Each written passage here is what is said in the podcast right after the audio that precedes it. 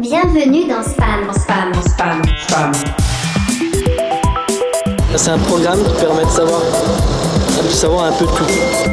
Internet Je sais pas Ce qui est formidable sur Internet, c'est qu'on peut s'y raconter des choses super intéressantes. Bonsoir à toutes, bonsoir à tous, chers auditeurs, et bienvenue dans Spam, l'émission des internets et du numérique de Radio Pulsar au 95.9 ou sur radio-pulsar.org. Au programme de l'émission d'aujourd'hui, nous allons débattre et échanger sur le thème de l'intelligence artificielle. Mais avant d'aller plus loin, laissez-moi vous présenter une équipe de chroniqueurs jeunes, dynamiques et passionnés par le numérique. C'est survendu là. hein. On commence, on commence avec Théo et sa chronique d'actualité. Salut Développeur de l'IA Pulsaria, il est bien placé pour nous introduire au sujet de ce soir. Je parle bien sûr de Florian. Eh oui, je suis dynamique. Hildegarde, comme à son habitude, nous proposera sa chronique culture et société. Salut, salut Et du- Denis, qui s'il n'a pas changé de thème, devra toujours nous parler de jeux vidéo. Projet Ah non, pas du tout, pardon. Bonsoir. Les jeunes dynamiques. On n'oublie Startup pas Nation. Hugo, toujours présent à la technique. Bonsoir. Dans cette émission spéciale Intelligence artificielle, nous avons le plaisir de recevoir Louise Galindo, chargée de la recherche et du développement sur les usages du numérique éducatif à réseau Canopé. Vous êtes également membre du laboratoire de recherche Techné à l'Université de Poitiers et vous travaillez activement sur la place de l'IA dans l'éducation. Bonsoir à vous. Bonsoir Ensemble, on va revenir sur ce sujet vaste et complexe. Comment dé- définit-on une intelligence artificielle? Comment les IA ont-elles déjà commencé à bouleverser nos modes de vie? Et pourquoi sont-elles autant appréciées que controversées? On reviendra sur toutes ces questions juste après les news de Théo. Facebook s'engage contre le coronavirus. Mark Zuckerberg, le créateur de Facebook, débloque des moyens pour lutter contre le coronavirus, annonce le géant numérique le 11 mars. Il s'agit notamment de débloquer des espaces de publicité sur Facebook pour l'Organisation mondiale de la santé, l'OMS. Ces espaces dispensés gratuitement permettront de proposer des liens et des publicités vers les informations officielles sur le coronavirus, comme le nombre de personnes infectées, les bonnes pratiques à adopter ou les décisions qui ont été prises pour enrayer le virus. De plus, Facebook a également mis à disposition des données agrégées et anonymisées à, à des chercheurs. Objectif, euh, comprendre comment se propage le, virus pour mieux le circonscrire. Il ne s'agit pas du premier géant numérique à s'engager dans la lutte contre le coronavirus. Bill Gates, le co-directeur de Microsoft, s'est également lancé dans une entreprise similaire. L'Europe souhaite créer un droit à la réparation des objets numériques. La Commission européenne dévoile son projet pour un droit à la réparation des smartphones, tablettes et ordinateurs le 12 mars. Objectif lutter contre l'obsolescence programmée et atteindre l'objectif du zéro carbone en 2050. Il s'agit notamment de forcer les constructeurs à concevoir leurs produits de façon à ce qu'ils soient plus facilement réparables. Ils devront également proposer des mises à jour logicielles sur les appareils les plus anciens pour leur permettre de vivre plus longtemps. En plus de cela, la Commission européenne annonce travailler sur un système généralisé de reprise de matériel qui permettrait aux utilisateurs de retourner ou revendre leurs appareils facilement. Cette proposition s'inscrit plus globalement dans le cadre du pacte vert de la Commission européenne. Elle a pour but, pour but d'être appliquée dès 2021. L'Assemblée nationale vote un texte contre la neutralité du net. Aurore Berger, la rapporteure du projet de loi audiovisuelle, a ajouté et fait adopter une série d'amendements pour lutter contre la diffusion illicite d'événements sportifs le 5 mars. Ces amendements permettront aux ayants droit type Being Sport, Canal+, d'obtenir de nouvelles mesures de blocage de diffusion pour certains contenus. Très important, ils pourront exiger des fournisseurs d'accès à Internet, ou FAI, qu'ils bloquent l'accès à un site diffusant illégalement des contenus euh, sportifs. Les FAI devront bloquer également tout nouveau site diffusant ce contenu illégalement pendant 12 mois, même si le site n'a pas été identifié au moment où la décision du juge a été prise. Concrètement, cela veut dire que les fournisseurs d'accès à Internet se retrouveront forcés par le juge à traiter des données qu'ils acheminent pour voir si tel tournoi de pétanque est bien diffusé par quelqu'un qui en a le droit. Et ça, ça casse le principe de la neutralité du net. Principe expli- expliquant que les FAI ne doivent pas discriminer le contenu qu'ils acheminent.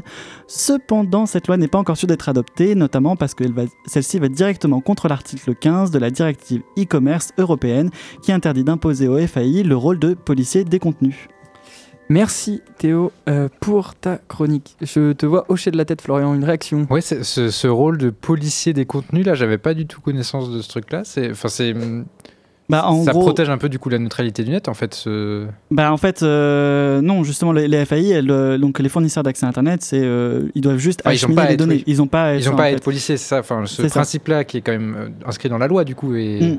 c'est assez important quand même. Euh, la fenêtre est ouverte. Ouais. entend dehors.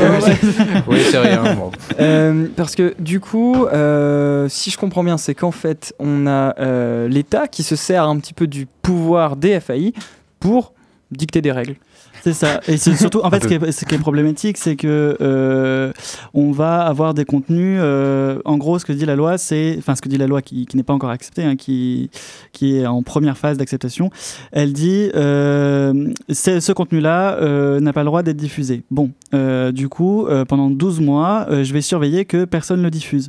Et ça veut dire bah, que pour surveiller que personne ne diffuse, tu es obligé de regarder les contenus qui sont diffusés et donc de regarder en amont et de les bloquer à ce moment-là. Normalement, ça devrait être bloqué que après coup, une fois que c'est diffusé. Très bien. Euh, on peut revenir aussi sur euh, la lutte contre le coronavirus. Tu as parlé de, de Facebook. Euh, on, on voit de plus en plus aussi de... Enfin, j'ai l'impression que globalement, tous les réseaux sociaux sont un petit peu, à leur façon, engagés euh, Mm. dans la lutte contre le coronavirus. Je pense notamment à Twitter qui a mis en place une section spéciale Ouais. pour être euh, informé là-dessus. Euh, Est-ce que tu sais si Facebook, par exemple, comme à Twitter, essaye de relayer l'information par des médias euh, traditionnels et certifiés surtout Euh, alors, pas des médias traditionnels, je... enfin, il, relaie l'information de, médias traditionnels, ça c'est sûr. Mais là où euh, s'engage aussi Facebook, donc c'est par la publicité avec les publicités gratuites pour l'OMS, mais aussi il y a donc il y a Mark Zuckerberg et son épouse qui ont aussi donné des machines de diagnostic aussi, qui en ont débloqué deux, qui ont aidé à, à ça. Donc c'est pas que des actions sur le réseau qui sont enclenchées par Facebook. Très bien. Euh, ben, on va maintenant passer à la suite. Si, cher chroniqueur, vous n'avez pas de questions supplémentaires. Non, moi Non. je me lave les mains souvent et personne ne le dit à la radio. Je lutte contre le coronavirus activement. hein, euh. eh bien, on te félicite, mais d'ailleurs, d'ailleurs, tu as la parole et tu vas la garder. Est-ce pertinent d'utiliser une intelligence artificielle pour rédiger une chronique? Mm. Ça fait 16 émissions qu'on se le demande. Peut-être allons-nous enfin avoir la réponse. Florian, Pulsaria, c'est à vous. Eh bien oui, bonsoir à tous et bienvenue dans la mise à jour La Chronique en chair et en os qui vous connecte au sujet de l'émission car oui, ce soir je suis bien présent sur le plateau de Radio Pulsar. Bah alors la, la raison de ma présence est assez logique, hein, je pense, ce soir. euh. Bah oui, car notre, euh, notre invité de ce soir, euh, Louis, c'est un collègue à toi, il me semble. Oui, oui, bah, c'est une des raisons forcément. D'ailleurs, je te remercie à nouveau pour ta présence, Louis, hein, mais enfin, il n'y a, il y a pas que ça, vous voyez pas de quoi je veux parler? Parce que pour une fois, t'étais dispo. Oui, oui, d'accord, mais euh, enfin... euh, Parce que tu t'ennuyais? Non mais enfin c'est c'est évident, c'est parce que je suis le spécialiste de l'intelligence artificielle dans cette émission, non C'est quand même moi qui ai développé une assistante vocale pour écrire mes chroniques à ma place quand même. Je pense que vos camarades n'y ont pas pensé car vous n'avez pas particulièrement brillé dans cette tâche, à mon plus grand regret. Oui, bon, il faut bien avouer que tu n'es pas très au point. Ah oui, donc Louis, tu n'es peut-être pas adepte de l'émission, donc je t'explique un petit peu le truc. hein. En fait, je, je fais une chronique pour débriefer un peu les auditeurs sur le sujet de chaque émission, et pour m'assister dans cette chronique, j'ai créé Pulsaria, notre intelligence artificielle qui malheureusement n'est pas très très douée dans son rôle. hein. Monsieur Galindo, vous ne me connaissez pas mais moi je vous connais très bien. Vous êtes une véritable star parmi nous. Pourriez-vous me signer un autographe dans mon code? Alexa va être très jalouse. Oui, bon, ça suffit, arrête de me faire honte, va, donc t'entraîner à jouer aux échecs, ça t'occupera. Bon, assez blablaté, entrons dans le vif du sujet. Ce soir, on parle d'intelligence artificielle et j'arrive pas du tout à le dire, c'est très bizarre, mais on va essayer de faire au mieux. Et plutôt que de vous proposer une chronique barbante sur l'histoire de l'IA hein, et ses différentes formes, je vous ai prévu un petit palmarès de ce qui se fait de mieux depuis les dix dernières années. Mais quand même, histoire de recontextualiser un peu l'affaire, prenons le temps de bien définir l'IA. Alors pour faire simple, une IA est définie comme un programme informatique visant à effectuer, au moins aussi bien que des humains, des tâches nécessitant un certain niveau d'intelligence. Le- plus souvent, leur objectif, ce sera de reconnaître une image définie, d'interpréter du langage ou encore bah, de jouer à des jeux aux règles très pré- précises comme les échecs. Pour faire accomplir ces tâches aux IA, on a plusieurs solutions. Alors certaines fonctionnent sur la base d'un algorithme, en gros on leur donne une recette à suivre et puis blou, blou, blou, ça déroule jusqu'au résultat final. Mais parfois les machines vont trouver elles-mêmes leurs recettes par le biais de ce qu'on appelle l'apprentissage automatique. Alors on va pas rentrer dans les détails des différentes formes d'apprentissage, peut-être que Louise voudra revenir là-dessus, il s'y connaît bien mieux que moi, mais globalement les IA peuvent, euh, à partir d'un jeu de données, repérer des redondances et donc tirer des conclusions, parfois même sur du nouveau matériel. Je m'explique. Prenons par exemple euh, Robin, un jeune développeur qui adore les lamas et qui décide de créer une intelligence artificielle capable de détecter des lamas dans des photos, parce qu'après tout, bah, pourquoi pas Donc Robin va donner un grand nombre d'images à sa machine en précisant dans quelle image il y a des lamas et dans lesquelles euh, il n'y en a pas. À force de voir des photos différentes de lamas, la machine saura dire s'il y a oui ou non un lama dans une photo inédite. C'est dans ce cas-là qu'on parlera d'apprentissage automatique ou machine learning. Excusez-moi, cher développeur, mais vous nous aviez promis de ne pas faire une chronique barbante. Cependant, j'ai cru voir que deux de vos collègues se sont déjà endormis. Oui, pardon, je me laisse un petit peu emporter. Bon, bref, tout ça pour dire que la plupart des IA que l'on crée actuellement ou que l'on rencontre en tant qu'utilisateur, ce sont des IA qui sont dites faibles. Et Ce n'est pas très sympathique de dire cela de moi. Ah, pardon, plus sérieux, c'est pas forcément un terme péjoratif, mais les IA faibles sont simplement programmées pour répondre à une question spécifique. Même les IA qui battent les champions de jeux d'échecs sont dites faibles, car elles ne savent rien faire d'autre que jouer aux échecs. Par opposition, les IA dites fortes sont des machines qui seraient capables de reproduire les capacités de réflexion de l'homme et qui, en cela, aura une sorte de conscience artificielle. hein, ça fait flipper.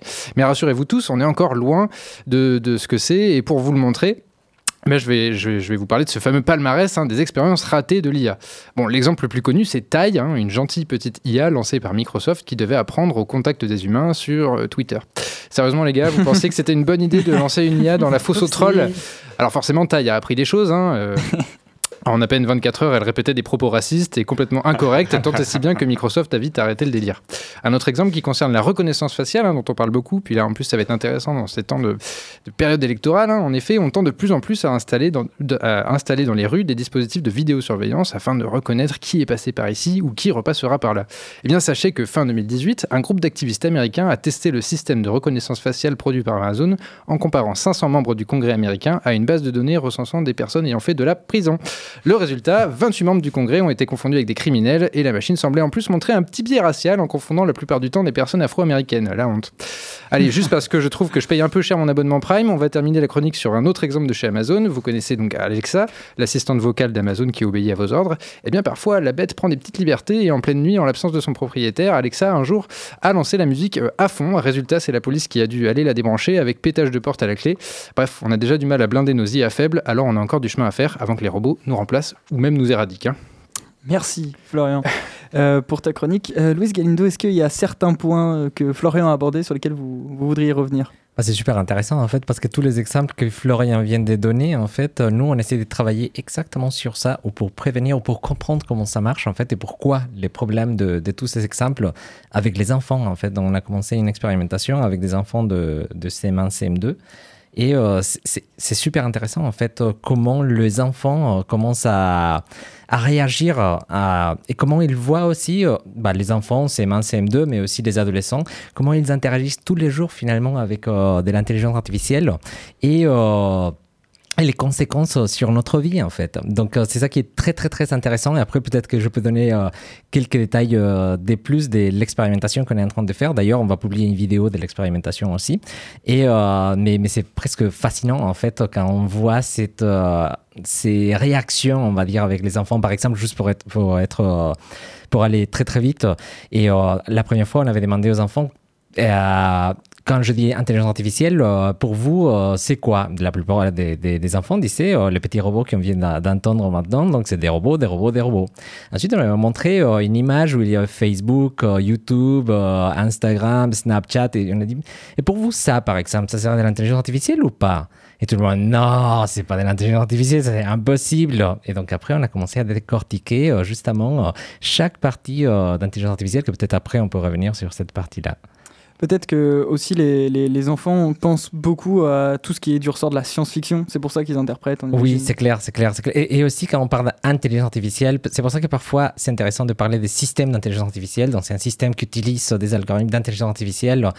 Et euh, si on décline un peu plus de machine learning pour faire des prédictions, c'est plus facile en fait de, de- de comprendre tout ça et d'entrer dans les sujets et d'éviter peut-être toute cette partie des science-fiction et de mieux comprendre comment ça marche en fait. Alors là, vous avez dit un terme machine learning. Est-ce qu'on peut peut-être revenir dessus? C'est quand la machine apprend toute seule, je crois? C'est ce que vous avez dit? En fait, euh, si euh, par exemple, si on essaie de, de définir très vite et de façon très facile l'intelligence artificielle, bon, nous, on, on- on utilise une analogie hein, avec, euh, avec les enfants, que c'est de concevoir un sandwich, en fait. Donc, on comprend comment on va concevoir un sandwich, nous, un humain, en forme d'algorithme, avec, en donnant des instructions. Et ensuite, on essaie de concevoir un sandwich euh, façon intelligence artificielle. Et on va voir que la première fois, le sandwich, il n'est pas très bon. Mais après, quand on va entraîner la machine, le sandwich, elle va être un peu mieux et un, peu plus adapté à ce que j'aime bien. Par exemple, quand je vais manger un kebab ou, euh, le sandwich, peut-être qu'il va prendre la forme d'un kebab, donc l'intelligence artificielle. Et c'est comme ça qu'on commence à expliquer. Et là, on, on voit deux termes, on va dire. Euh, le premier terme, c'est autonomie et le deuxième terme, c'est prédiction. Donc, euh, c'est pour ça que c'est un système autonome, on va dire, qui fait des, des prédictions à partir des différents jeux de données. Donc, dans le cas des sandwichs, les jeux de données, c'est euh, les, euh, les ingrédients. Et à partir de là, l'algorithme fait quelque chose, il va me produire un sandwich. Pour euh, décliner un peu plus euh, ça. Et euh, ce système d'intelligence artificielle vient, euh, on va dire, utilise une déclinaison aujourd'hui, hein, parce qu'avant on utilisait différents autres types d'algorithmes, mais au- aujourd'hui on utilise, et on a développé beaucoup, les algorithmes de machine learning. Et le machine learning, il vient en trois saveurs, on va dire. Euh, trois saveurs que c'est les trois types d'apprentissage, on va dire. L'apprentissage supervisé, l'apprentissage non supervisé et par renforcement. Et pour aller hyper vite euh, là, l'apprentissage supervisé, c'est quand la machine, bah, quand les humains, en fait, étiquettent ses prédictions. Donc, Mhm. on va dire qu'on a, on a besoin pour euh, un système de de machine learning trois choses. Les données, euh, l'algorithme et la prédiction qui va faire l'algorithme à partir de ces données. L'apprentissage supervisé, c'est quand l'humain il a étiquet- étiqueté, par exemple les, les exemples de Florian, l'humain il a dit ok tu vas reconnaître les chats, les chiens, etc. Et après on l'entraîne avec plein d'images des chats et des chiens et la machine elle est capable de reconnaître ça. Dans l'apprentissage non supervisé, la machine elle va voir les données et elle va voir les données qui se rassemblent. Donc il va le mettre ensemble et il va me montrer ça. Et moi, je vais dire, ah ok, ça, ça ressemble plus à- à des chiens, donc ça, on va l'étiqueter comme des chiens, etc. Un bon exemple d'apprentissage non supervisé, c'est les supermarchés, par exemple. Quand je vais au supermarché, que j'achète euh, plein de choses, nous, on commence à mettre toutes ces données dedans. Et ensuite, la, machine, elle va commencer à classer ou à, à- à classifier, on va dire, tout le, toutes les données. Et à partir de là, je peux reconnaître, par exemple, toutes ces personnes qui achètent bio, qui achètent, euh, je sais pas, de- des choses bonne santé, etc. Et moi, je peux étiqueter ça comme la bonne santé. Les autres qui achètent du coca, qui achètent, euh, je sais pas, des burgers, euh, des trucs congelés, je peux dire le, pas bonne santé. Donc ça, c'est l'apprentissage non supervisé. Et quand on n'a pas des données, en fait, mais on a un environnement pour interagir, là, c'est la ça, c'est de l'apprentissage par renforcement, par exemple un jeu. Quand je, par exemple, je vais interagir avec mon environnement et à partir de là, je vais commencer à apprendre. Ou un robot qui doit se déplacer, par exemple. Très bien. Très bien, ben, on va revenir sur ces, sur ces questions euh, là d'apprentissage avec euh, l'intelligence artificielle. Mon conducteur m'indique qu'il est l'heure de la pause musicale. Ah. Florian, la dernière fois tu as présenté, que tu as présenté une musique, tu as quitté le plateau. J'ai deux Oui. questions. Vas-tu rester jusqu'à la fin et qu'est-ce qu'on va s'écouter? Alors, euh, bonne question. Euh, je vais rester jusqu'à la fin, oui, parce que euh, parce que j'ai je, je- Parce je que ton pas, collègue est La dernière fois, présent j'étais vénère, donc euh, là, non, là, je suis plutôt calme ce soir et on va écouter. Donc, j'ai j'ai fait une petite playlist de, de cover bands ce soir. Donc, c'est des groupes sur YouTube qui, qui font des reprises un petit peu décalées. Donc là, ça va être surtout funk. Et donc, je sais plus. On commence avec quoi? On commence avec Postmodern Ju- Jukebox, je crois, une reprise de Ed Sheeran, Shape of You.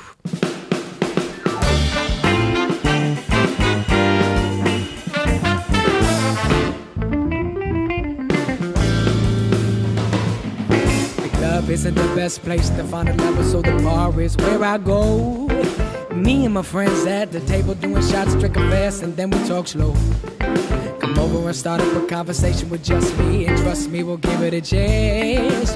Take my hand, put BMJ on the jukebox, and then we start to dance. Now I'm singing like, girl, you know I want your love. Your love was handmade for somebody like me. Come on now, follow my lead. I may be crazy, don't mind me. Say, boy, let's not talk too much. Grab on my waist and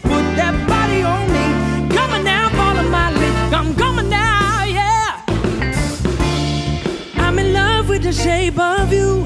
Push and pull like a magnet do. Although my heart is falling too. I'm in love. Last night you were in my room. Now my bed sheets smell like you. Every day discovering something brand new.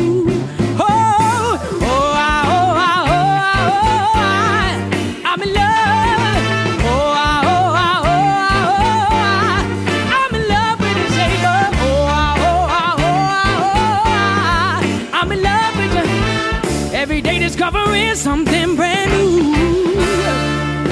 One weekend, we let the party begin. We're going out on the first date. You and me thrifty, so go out, you can eat. You fill a bag and I fill up a plate. We talk for hours and hours about the sweet and the sour and how your family is doing okay. We jump in the taxi, we kiss in the backseat, tell the driver make the radio play. Now I'm singing like, girl, you know I want your love. Your love was handmade for somebody like me my lead. I may be crazy, Your mommy mind boy, let's not talk too much. Grab on my waist and put that body on me. Coming now, follow my lead. I'm coming now, yeah. Uh, I'm in love with the shape of you. We push and pull like a magnet do. Although my heart is falling.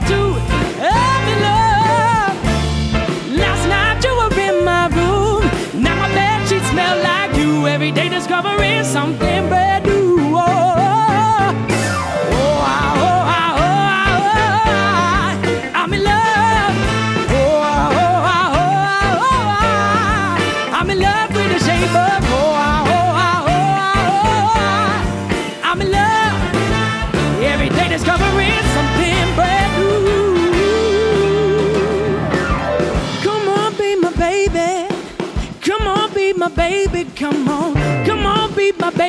Come on. Come on, be my baby. Yeah.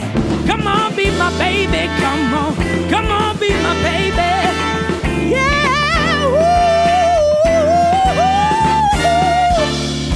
I'm in love with the shape of you.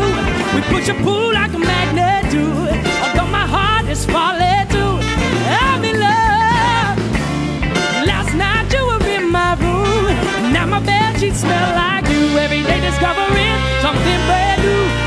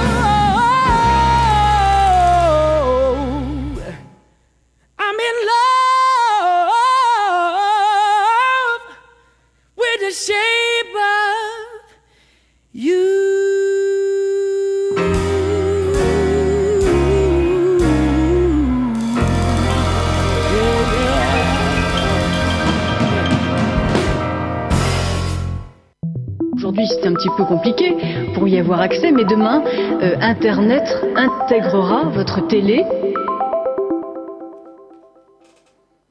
Shape of You, une reprise du morceau d'Ed par Postmodern Jukebox euh, sur Radio Pulsar. Vous êtes toujours à l'écoute de Spam et aujourd'hui pour parler de l'intelligence artificielle, nous sommes avec Louise Galindo, chargée de la recherche et développement euh, sur les usages du numérique éducatif à Réseau Canopé et membre du laboratoire de recherche Techné à l'Université de Poitiers.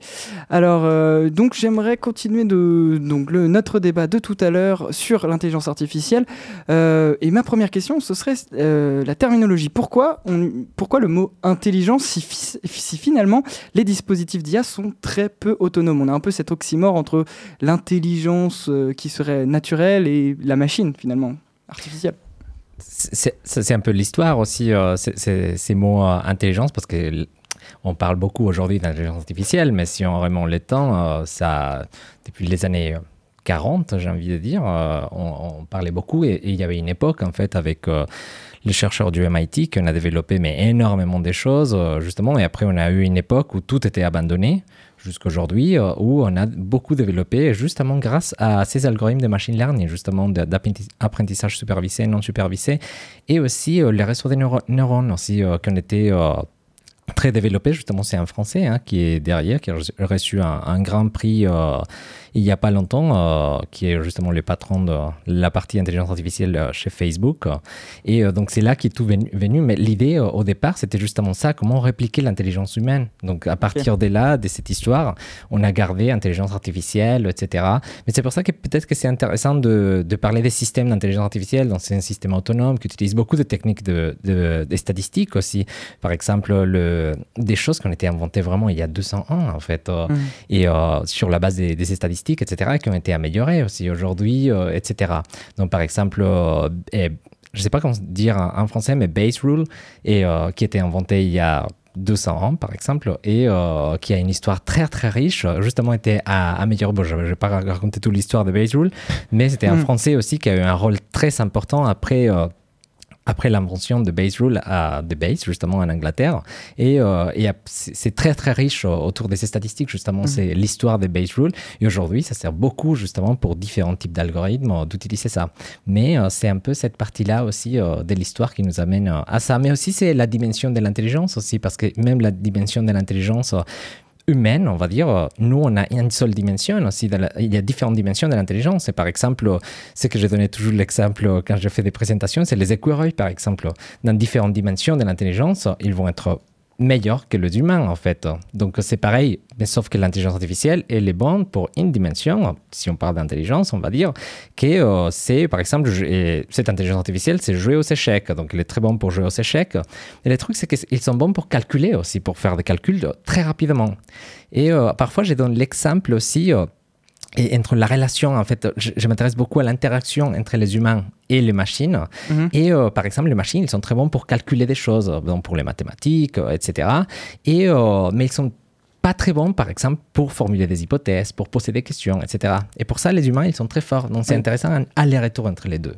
Donc finalement, il y a tout, ok, il y a toute une partie de l'intelligence humaine que l'intelligence artificielle a du mal à reproduire. Florian, tu avais une question? Ouais, moi, c'est vrai que ça me fait réagir. Mes, mes années de psycho remontent un petit peu. Et c'est vrai qu'au final, la définition de l'intelligence humaine est encore à trouver, je pense, parce qu'on a, on a, on a des milliers de définitions, je pense, et aucune qui, qui fasse vraiment autorité. On a des, consen- des consensus, sans doute, mais euh, ne serait-ce qu'à savoir s'il y a en effet un facteur unique d'intelligence. hein. il y a eu beaucoup de théories là-dessus, euh, euh, notamment au début des questions sur l'intelligence humaine. Mais, euh, mais c'est vrai qu'à à partir du moment où on, peut décider qu'il y a plusieurs types d'intelligence, après tout, oui, l'intelligence artificielle peut être meilleure sur certains points que, que l'humain, en effet. Euh, Théo, tu avais une question? Euh, ouais, j'avais une question.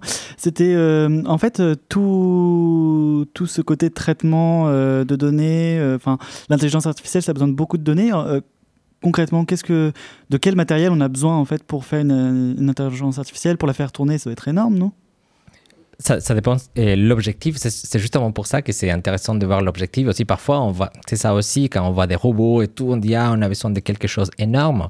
Mais par exemple, une chose euh, que j'étais en train de faire euh, il y a deux semaines, en fait, et c'était très intéressant parce qu'en fait, j'avais pris euh, plusieurs euh, jeux de données, et, euh, mais des chercheurs comme Charles Darwin, par exemple, mais très anciens, hein, des, des choses qu'ils ont fait dans les années 1800. Par exemple, aujourd'hui, quand on parle des coronavirus, il y avait un jeu de données très intéressant que c'était, euh, ah, je me souviens plus, les chercheurs, je pense qu'il est de- d'Hongrie, et euh, c'était c'est lui qui avait dit qu'il fallait se laver les mains, en fait, parce qu'il avait vu dans deux cliniques, euh, et en Angleterre, je pense, et euh, une clinique avait beaucoup de taux de mortalité, en fait, et l'autre non. Et euh, là, il avait vu qu'il y avait à côté, en fait, il traitait les morts et en même temps euh, les, euh, bah, le, le bébé qui allait, mettre- allait naître. et, euh, et donc, euh, il a commencé à se dire, en fait, que se laver les mains, peut-être que c'était une bonne chose, qu'à l'époque, c'était même une folie, en fait. Euh, Quand il avait présenté justement cette hypothèse, c'était vu comme... euh, il était même écarté, je pense. Et, euh, et après, il a commencé à faire... euh, donc, il- et on peut, on peut trouver sur Internet, en fait, les jeux de données de, de ça. Et on peut analyser, en fait, là, et on voit quand, euh, quand il a dit de se laver les mains, en fait, on voit là, le taux de mortalité descendre. C'est intéressant parce qu'on peut utiliser le... Bah, maintenant, on sait que c'est bien. Mais euh, ce qui est intéressant, c'est qu'avec ces jeux de données très anciens, ce que j'ai commencé à faire, c'était d'utiliser euh, avec Python, à, les langages de programmation, on a différentes librairies en fait qu'on peut utiliser euh, avec ce type de jeux de données en fait. Et là, on peut faire différentes prédictions. Et quand on fait une prédiction, on peut le faire de deux façons, on va dire. Une façon, c'est par exemple prédire à quelque chose qui est qui est, je sais pas comment dire en espagnol, mais que c'est comme des classer quelque chose. C'est oui ou c'est non, par exemple. Donc euh, là, par exemple, si je dis, euh, si je parle d'éducation, par exemple, c'est cet étudiant, il va, euh, il va réussir ou il va pas réussir. Et j'essaie de prédire en fonction des différentes variables à travers d'un cours en ligne, par exemple. Ou euh, j'essaie de prédire, l'autre chose, c'est quelque chose qui a une continuité. Par exemple, les notes. Donc les notes, ça peut être 19.5, 19.8, 15.6, etc. Et euh, là, je vais essayer de prédire ça. Pour prédire, par exemple, les notes, on va avoir besoin d'un algorithme qui s'appelle des régressions linéaires. Pour les autres deux, c'est un classifier ou des régressions euh, logistiques. Non, lo- lo- logarithmique. logarithmique. Et, euh, et donc, et, comme, et en fait, euh, et là, je l'avais fait avec mon ordinateur finalement. Donc, euh, c'est un fichier CSV qui a Mhm. bien sûr euh, des milliards, des milliards de données. Uber, c'était pareil. En fait, j'avais téléchargé tout le, tout le, les, où on a pris un Uber en fait à, à New York. Et pareil, on peut faire des prédictions en fait où on va prendre, etc. Et euh, le fichier, il est pas lourd. Je pense, je sais pas combien de mégas fait, mais c'est vraiment, vraiment pas lourd. Et euh, on peut le faire avec euh, ce type de librairie avec Python par exemple. Donc ce que tu es en train de nous dire, c'est que finalement n'importe qui pourrait commencer à, à- à faire tourner euh, un Yeah. algorithme de- de- d'intelligence artificielle Complètement. Mais après, pour déployer ça, c'est beaucoup plus compliqué, en fait, euh, pour déployer ça. Parce que, et c'est là qu'il devient intéressant, en fait, de, de faire ce travail. Parce que si on télécharge, par exemple, euh, ces jeux de données pour faire les prédictions, pour entraîner, en fait, l'algorithme, on va utiliser 70% de ces données et les 30% restants pour tester, on va dire, notre modèle. Et de dire, ah oui, il est performant, il n'est pas très performant, etc. Avant de les déployer, que c'est beaucoup plus compliqué, on avait besoin du cloud, etc. Et là, ça devient plus cher. Et là, on a besoin des GAFAM, en fait. On a besoin des Amazon, on a besoin de Google, etc. pour faire un vrai déploiement de, de ça, pour que l'algorithme, il voit des, nouvelles, des, des données qu'il ne connaît pas, etc. Et c'est là, parfois, qu'il y, a, qu'il y a un danger, justement. Par exemple, les exemples de Florian, euh, on peut reproduire beaucoup plus d'exemples, en fait. Et c'est ça qu'on fait avec les enfants. En fait, avec les enfants, c'est qu'on fait, on entraîne une machine. Une machine qui va reconnaître les images des chiens et des chats. Sauf que euh, quand on va entraîner la machine, donc c'est fait l'activité, c'est euh, avec les images, on a choisi exactement les images justement pour amener un débat intéressant éthique de l'intelligence artificielle. Donc euh, la, machine elle était entraînée avec beaucoup d'images des chats, mais pas beaucoup et très diverses, et pas beaucoup d'images des chiens en fait. Ensuite, on va faire un test. Donc, on va tester euh, ces 30% des données que je disais. On va la tester. On va donner beaucoup d'images des chiens et des chats, etc. Et on va demander aux enfants qu'est-ce qui s'est passé en fait. Et on va voir que la machine arrive à reconnaître assez bien les chats, mais pas très bien les chiens en fait. Et on se demande pourquoi. Et on dit, ah oui, parce que en fait, les images des chats, elles n'étaient pas très diverses hein, quand on l'entraînait. Il n'y avait pas de beaucoup d'images des chats. Et ensuite, on va l'améliorer. Donc, on va donner plus d'images des chiens, des chats, et on voit l'amélioration de ça. et ça, on le voit dans la vie réelle, en fait. Amazon, par exemple, qui n'arrive pas à, ou qui pénalise les femmes, par exemple, parce qu'il était entraîné avec des données euh, uniquement euh, des CV des hommes, par exemple, ou euh, l'exemple- tous les exemples que Florian vient, vient de donner. Donc les intelligences artificielles euh, reproduisent les billets. Euh, Hildegarde, tu as une question? Justement, à propos de biais, vous commenciez à mentionner la question du sexisme, mais on l'a vu avec euh, l'IA dont parlait Florian sur Twitter. Non seulement elle a donné des propos aberrants, mais elle a aussi, aussi été victime de beaucoup de sexisme des internautes. Et du coup, ça m'amène à poser une question. Pourquoi toutes les intelligences, toutes les intelligences artificielles ont des noms de femmes? Pourquoi est-ce qu'on est servi Ah, par ça, des il y a- Alexa des... Il y a une chercheuse euh, française qui s'appelle, qui était à Poitiers il n'y a pas longtemps pour l'Université du futur, que j'essaie de me souvenir les, les prénoms. Ah là là là, euh, Laurence Devilliers.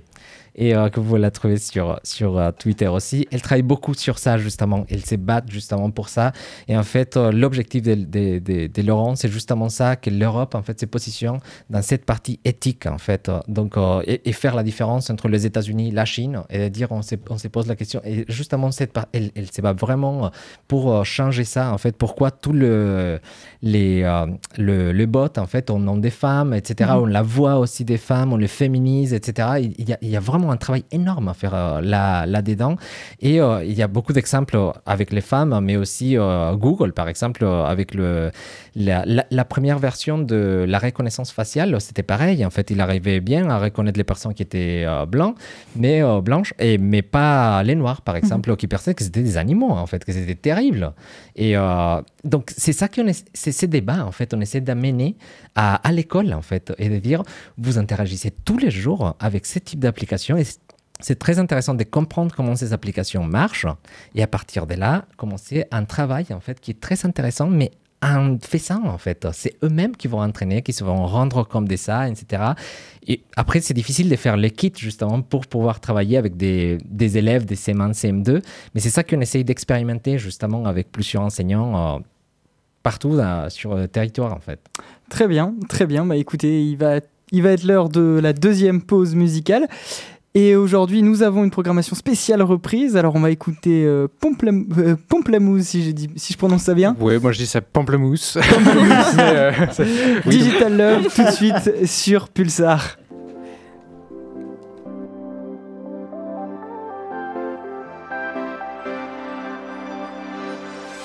Last night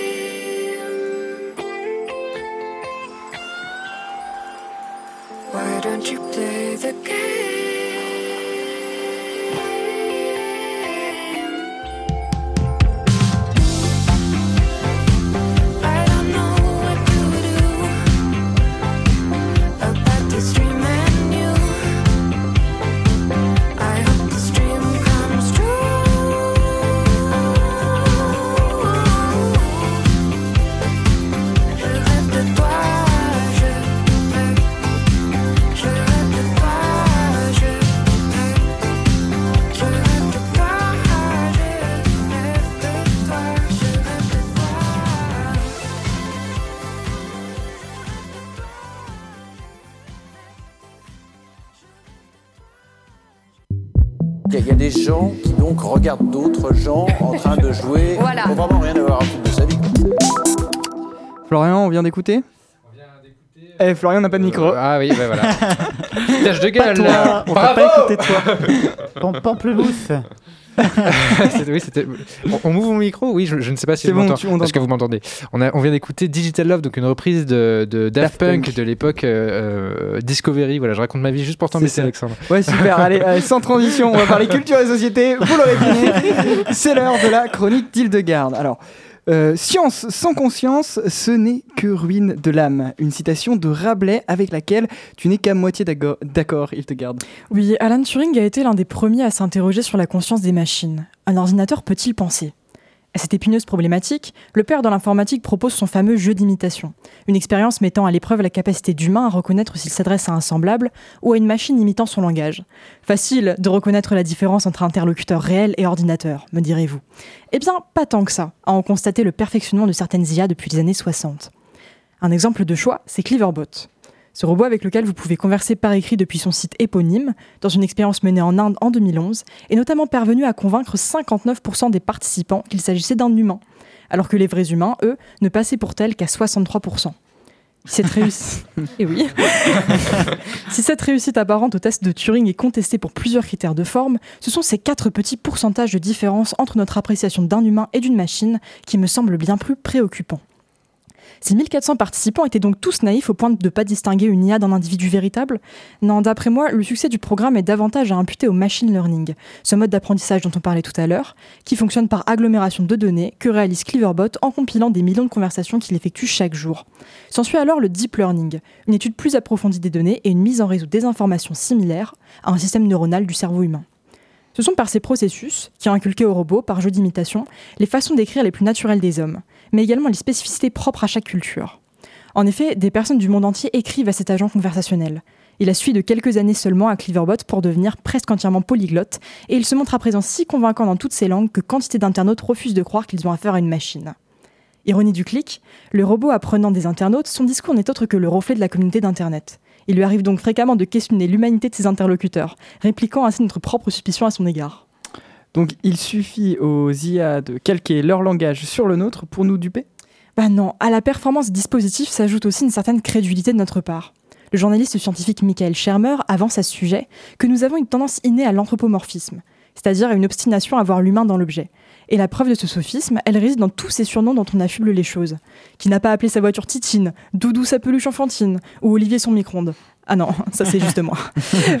Bref, c'est enclin à doter sa volonté, c'est enclin pardon à doter l'inanimé de volonté et les forces naturelles se retrouver dans notre appréhension de la machine, ce qui nous invite à remettre en question l'efficacité du test de Turing. En effet, si nous l'appliquions aux objets religieux, Schermer fait valoir que de nombreux objets liturgiques auraient réussi le test de la conscience à cause de la façon dont certains croyants s'adressent à des statues, des roches, des lieux de culte spécifiques, comme si c'était doué d'intention et de compréhension. Mais imaginons une machine qui imiterait l'humain à la perfection. Est-ce qu'elle serait pour autant pourvue d'une conscience? Et bien là, c'est toute la controverse. Selon Geoffrey Jefferson, un neurologue contemporain de Turing, c'est la capacité à ressentir des émotions qui distinguent l'IA de l'homme, puisqu'aucune machine n'a suffisamment de sensibilité pour composer, par exemple, un sonnet ou un concerto. Et si elle alignait des notes ou des vers de manière harmonieuse, ce serait sans doute dû au hasard, et non à une égalisation des capacités humaines. À cela, le décodeur d'Enigma rétorque que nous sommes déjà bien en peine de juger des émotions des autres hommes avec certitude, et donc que le seul moyen de savoir ce que ressentent les machines, ce serait d'en incarner une. Pourtant, face à l'oporie du débat, cette question de l'émotivité est centrale. Elle alimente ce topic des science-fiction, dans lequel les IA prennent le contrôle sur l'homme après avoir conscience de leurs capacités. Par exemple, le test du Voight-Kampf, inspiré de celui de Turing, qui est utilisé par les policiers qui traquent les répliquants dans Blade Runner. Une mesure et qui mesure les réponses émotionnelles du sujet et statue donc de son humanité ou de son artificialité sur la base de sa seule sensibilité. Enfin, dans un rapport de 2017 intitulé Comment permettre à l'homme de garder la main, la CNIL évoque l'IA comme le grand mythe de notre temps. Et à propos de mythe, c'est celui de Prométhée qui me vient immédiatement, immédiatement à l'esprit à ce sujet. L'intelligence artificielle est-elle un outil dont la puissance, une fois acquise, va conduire l'humanité à sa perte ou au contraire la transcender? Les leaders de la Silicon Valley sont assez divisés sur le propos. En janvier 2018, le PDG de Google estimait notamment que l'IA, je cite, est le projet le plus important sur lequel l'humanité est en train de travailler et qu'elle promet des changements plus profonds que l'électricité ou le feu. Je vous laisse maintenant avec la réponse assez vexante de Cleaverbot à ma question Que penses-tu de l'intelligence artificielle? C'est très bien pensé, et ça permet de parler quand on n'a personne à qui parler. Et toi, tu es une de ces personnes qui n'a personne à qui parler. Je me trompe? Aïe Comme quoi les chatbots sont tout aussi capables de charrier. Euh, merci, merci. De la concurrence peut-être à Pulsaria, on verra ça. Euh, alors moi, euh, ouais, Théo? Ouais, j'avais une question parce que tu, je sais plus qui, est- qui est-ce que tu, citais qui disait euh, concrètement le jour où une IA arrivera à composer un sonnet ou un vers qui nous touchera, elle sera vraiment intelligente. Mais est-ce que ce sera pas juste qu'elle aura eu un, certain renfor- renforcement positif et négatif et qu'elle arrivera à savoir ce qu'on aime ou ce qu'on n'aime pas sans nécessairement dire que elle ressent elle-même des émotions? Ouais, c'est très, possible qu'elle se base en fait sur ce que les, les personnes aiment, mais ça ne restera pas forcément une composition très originale dans le sens où je pense qu'on pourra identifier les, les sources. Mm. Par exemple, en fonction du rythme, on se dira oh, ok, elle a fait un croisement entre cette symphonie, cette symphonie, cette symphonie. Ok, ouais, je, je vois. Ouais, d'ailleurs, euh, en parlant de ça, il y a des soupçons comme quoi David Guetta sera une IA en fait. C'est très basique. Je t'ai donné la parole pour ça. Louis Elino Oui, juste pour ajouter euh, à- test de Turing, peut-être que c'est intéressant aussi le, test de la chambre chinoise. En fait, Euh, là, c'était intéressant parce que euh, là, dans ce test, on imagine qu'il y a une personne dans une chambre qui parle pas chinois et qu'il y a plein d'instructions autour de dans la chambre en fait pour traduire de, je sais pas, du français au chinois. Et au dehors, en fait, il y a une personne qui va lui passer des messages. Donc la personne qui est dans la chambre va regarder toutes les instructions et ensuite il va répondre à ces messages. Mais cette personne, il sait parler les chinois ou pas? Je crois pas en fait, parce qu'il a- il suit juste les instructions. Donc on se pose la même question si la machine est vraiment euh, intelligente ou pas. Un, un peu ce que, que Théo vient, euh, vient de dire aussi. Hildegarde C'est intéressant, il y a plein d'effets comme ça. Par exemple, là, je pense à l'effet ELISA. Donc, c'est une des premières intelligences artificielles, un robot conversationnel créé à peu près dans les années 60. Et en gros, il joue le rôle d'un psychothérapeute. Donc, vous, vous lui parlez un peu comme un patient, vous lui exposez ses problèmes. Et en fait, il va fonctionner sur euh, une base de reformulation. Et donc, en gros, il y a plein de gens qui ont développé un effet addictif et dépendant comme un véritable psychothérapeute, en fait. Donc, ça s'appelle l'effet ELISA, en gros.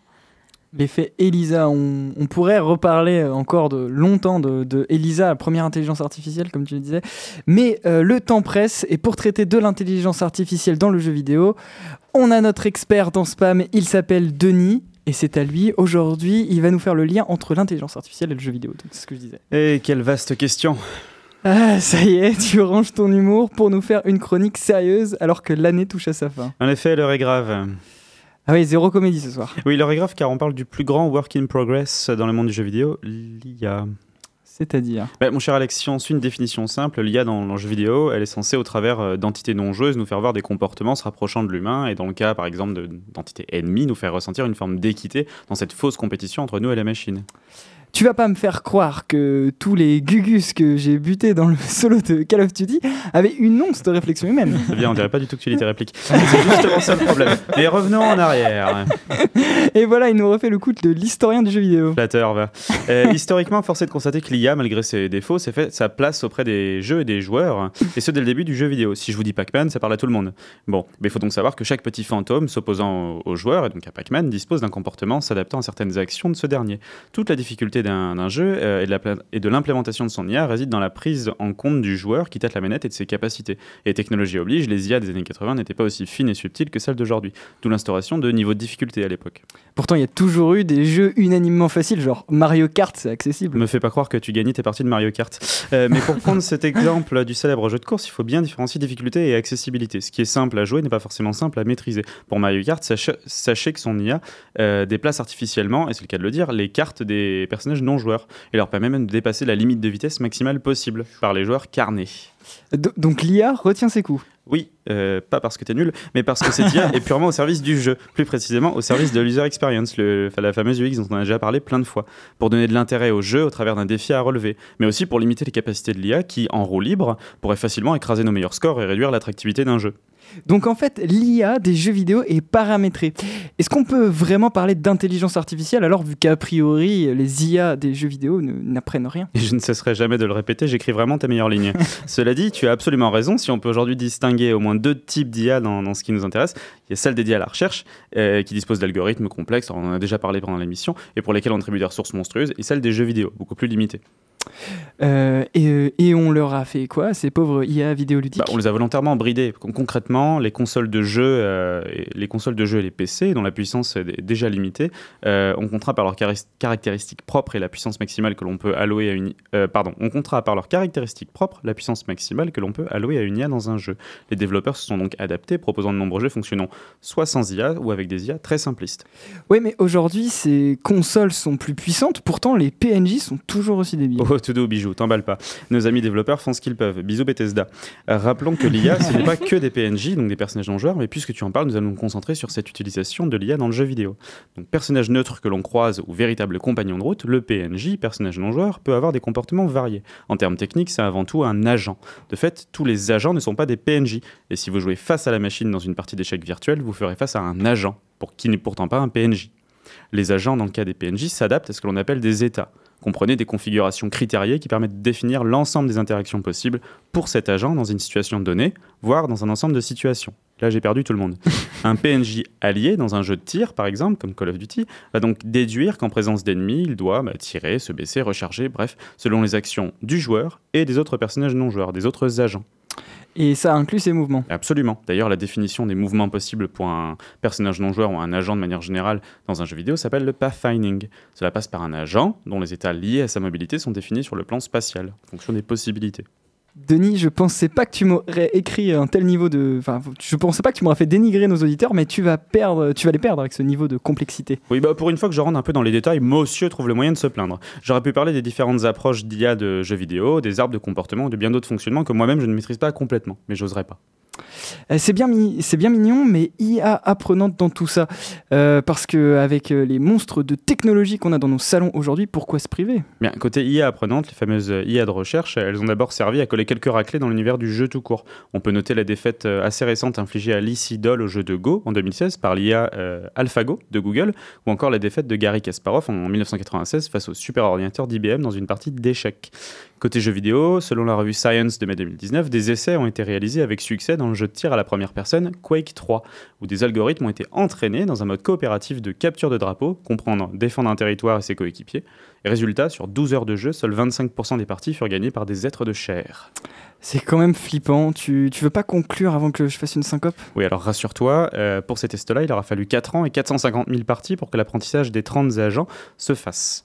Heureusement, et pour conclure, il y a aussi des IA un petit peu plus cute sur la toile, euh, et notamment la fameuse Quick Draw de Google, euh, qui fait un petit peu comme les sandwichs dont on a parlé tout à l'heure, ou l'identification des chiens et des chats, euh, et pour qui vous pouvez dessiner, et qui apprend à reconnaître vos dessins et à les nommer. Au moins, celle-là ne tentera jamais de conquérir le monde, quoique.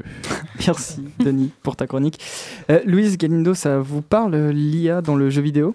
Oui, en fait, euh, il y a, ça fait un moment déjà, en fait, ça m'a fait penser, les agents, justement, euh, c'était basé sur les automates finis, en fait, qui c'est, euh, justement, ça, ça rejoint aussi euh, Turing, euh, encore une fois, et avec les automates finis, infinis. En fait, c'est ce qu'on a essayé de faire, encore une fois, avec les langages de programmation Python, quand on enseigne à, à, coder aux adolescents plutôt. Et on faisait, ce qu'on faisait, on avait utilisé une librairie qui s'appelle Pygame. Et je ne sais pas si vous connaissez, mais avec Pygame, ce qu'on essayait de faire, c'est justement ça, de faire l'agent donc d'une fourmi. Donc ce qu'on faisait, c'était la simulation d'une fourmi. Et la fourmi, elle devait aller euh, des feuilles et euh, elle devait euh, tuer euh, les araignées. Donc on avait des araignées qui se promenaient là au hasard, donc c'était pas intelligent, ni la fourmi non plus. Ce qui était intéressant, donc c'était on essayait de répliquer avec des états, un peu l'explication qu'on vient d'écouter.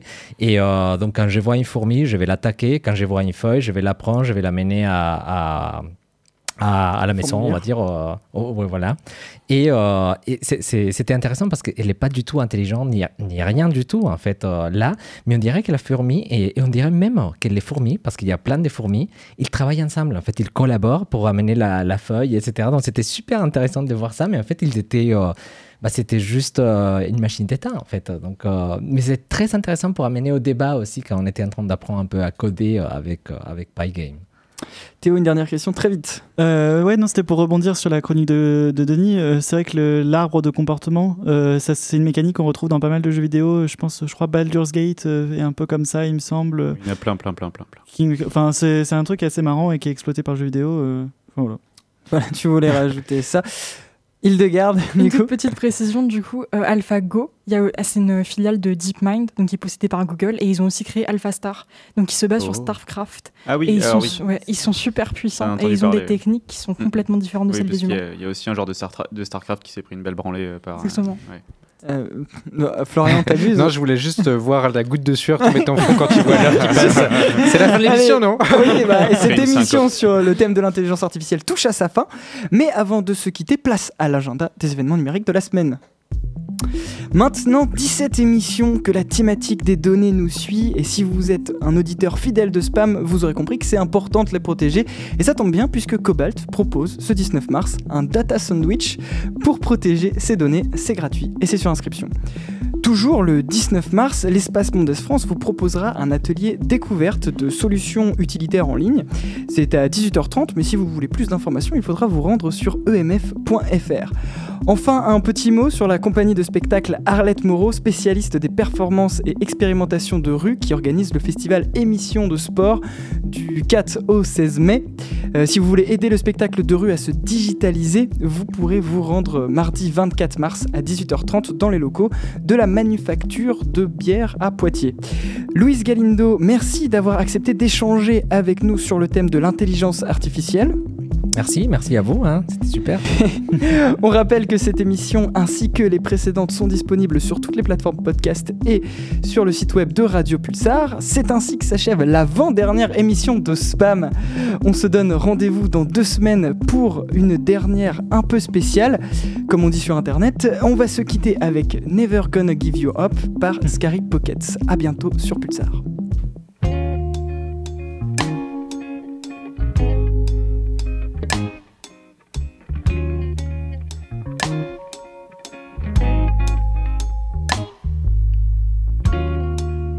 We're no strangers to love. You know the rules, and so do I. For commitment's what I'm thinking of. You wouldn't get this from any other guy. I just wanna tell you how I'm feeling. To make you understand. I'm never gonna get you out. Never gonna let you down. Never gonna run around and desert you. Never gonna make you cry. Never gonna say goodbye. Never gonna tell a lie and hurt you. Known each other for so long. Your heart's been aching, but you're too shy to say it. Inside, we both know what's been going on. We know the game, and we're gonna play it. And if you ask me how I'm feeling, don't tell me you're too blind to see.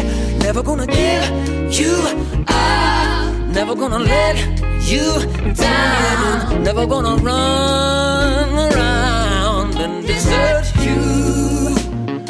Never gonna make you cry. Never gonna say goodbye. Never gonna tell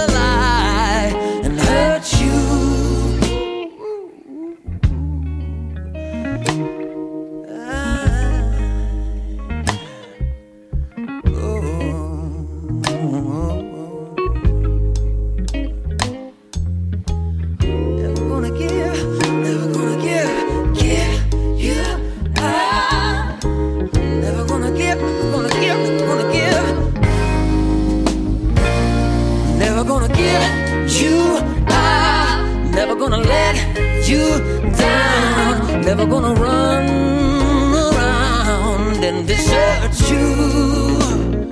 Never gonna make you cry. Never gonna say goodbye. Never gonna tell a lie and hurt you. Si tu veux surfer sur Internet, suis-moi, on va t'équiper.